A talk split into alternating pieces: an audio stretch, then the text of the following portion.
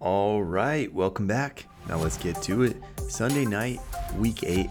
So we'll start with Matthew Stafford. Now, the good news here is that the thumb looked like it took a series of medium severity hits, but there were three of them. And I think that's what caused swelling and that intense wrapping job we saw on the sideline. And that is likely what caused him to be out because these areas are small, they do get swollen, and then it's hard to grip the football. Now, there wasn't one drastic injury here that looks like it definitely tore his ligament. If he did tear his ligament, the UCL ligament is really the one we're concerned about here. That would mean surgery and probably at least six weeks out. However, if it's just a sprain, which is sort of the way I'm leaning at this point, then that even opens the door to him playing next week. We'll just have to follow his practice progression. The question is one, MRI, MRI probably tomorrow, and then two, can he get the swelling down enough to play soon?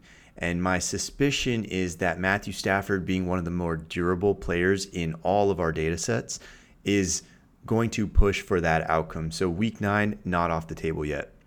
Drake London, he is dealing with what is likely a groin strain. The video didn't look like anything drastic, but of course, he did take a pretty big hit as he came down. So, with Drake London, we would look at an average timeline of one week out.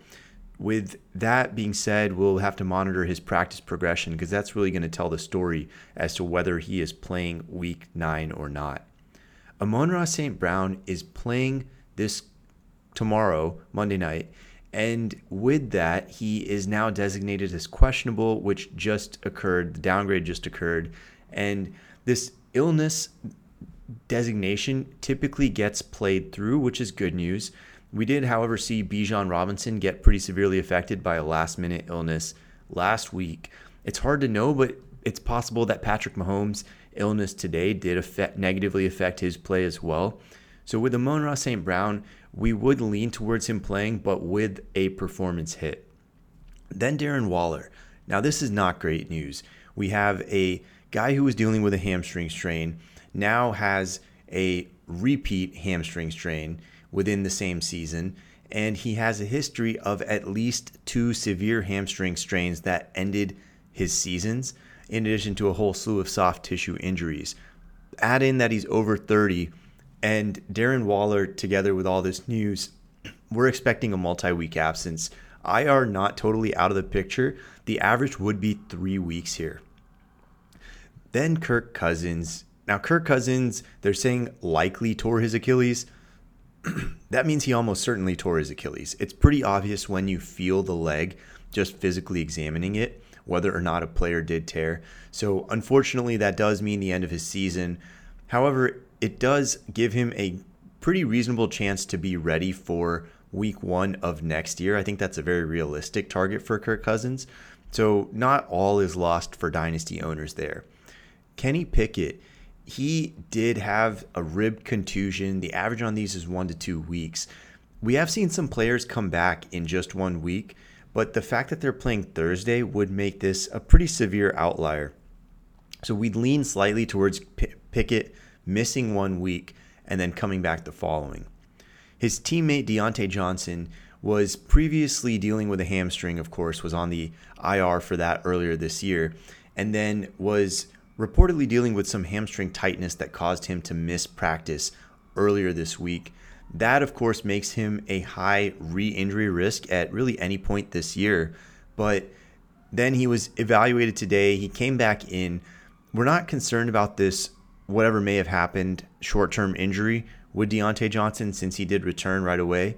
But we are worried about his re injury risk and think it wouldn't be totally unreasonable to move off of Diontae, even though he's been playing well, if you can get a good trade value for him.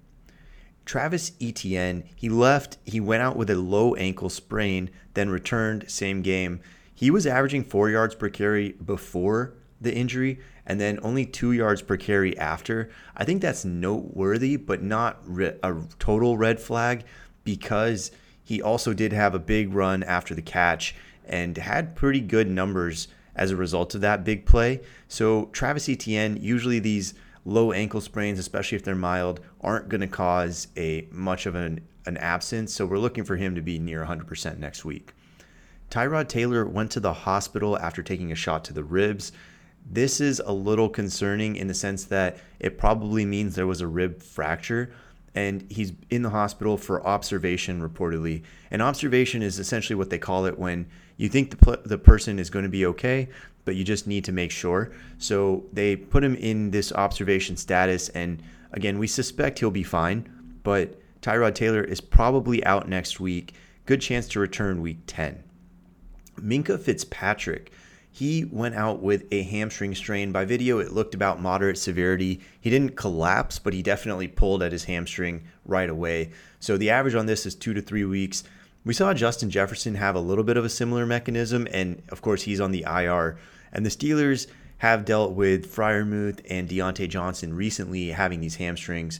And of course, Freiermuth had the re aggravation. So it wouldn't be totally surprising if they play this conservatively, but the average on these is two to three weeks out for the Eagles, Jalen Carter, he is really looks like he's on pace to be the rookie of the year, defensive rookie of the year.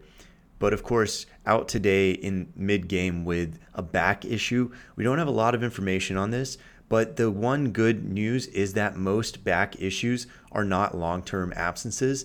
So, with that being said, we would anticipate that Jalen Carter is likely back this coming week, but we'll have to monitor his practice progression to know for sure. Then Curtis Samuel, he came into the week questionable with a foot injury, and then he picked up a new toe injury. The most common toe issue is a turf toe, and if players play through that, they typically do see a performance dip. But the fact that it's now kind of compounded with it being two injuries or potentially to the same rough area of the body, we are suspecting this results in an absence. Then Desmond Ridder. Desmond Ridder was put into the concussion protocol but cleared it pretty much right away. That's pretty promising. It means that he could have likely returned, and I think they were being extra cautious with him given that he's a young quarterback and they didn't want to put him at further risk, especially given what happened to Tua Tagovailoa last year. So with that, I would expect Desmond Ridder to come back next week without any performance hit.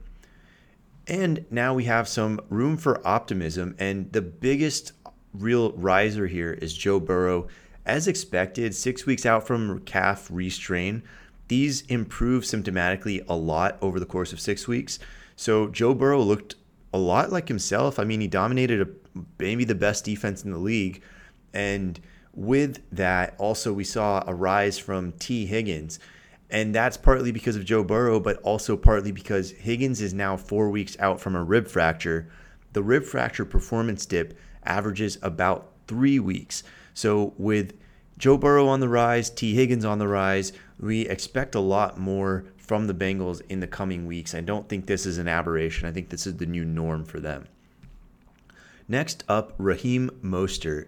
So he had only 14 carries this week and he produced, he had a reasonable fantasy output, about 10 points in most formats, but with that being said, he, didn't have his normal workload. And I think that can be explained by the fact that he entered with a questionable designation and a low ankle sprain.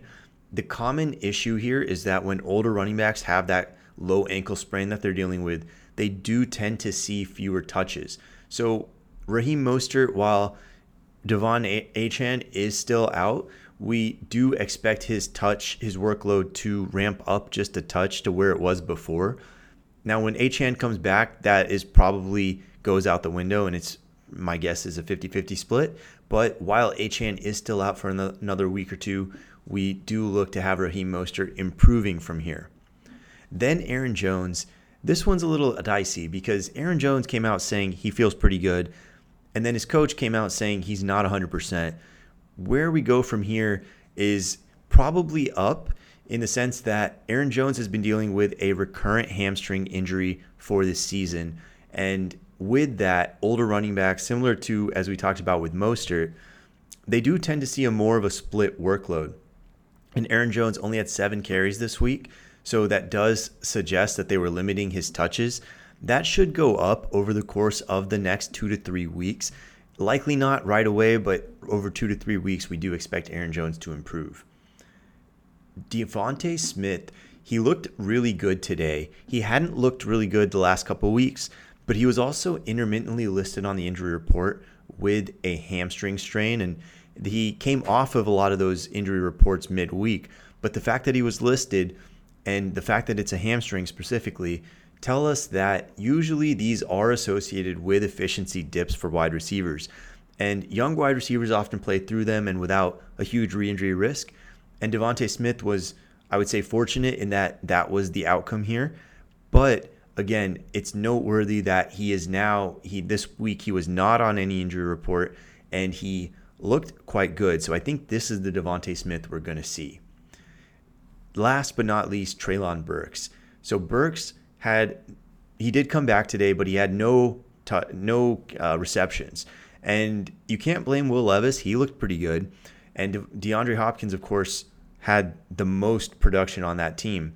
But Treylon Burks should improve. It just may take a little while. The reason is he had a knee sprain pre in, in the preseason time, and he then sort of re-aggravated that. Although they they did say it was not a re-aggravation, he did have a sleeve on the same knee. So it suggests that even though if he didn't re-aggravate that, he probably aggravated something in the general vicinity, making that knee more susceptible to re injury and also leading us to predict a pretty noticeable performance dip. Usually, a re aggravated knee sprain, which is what we sort of treat this as with our data, would mean three weeks of a performance hit when players return.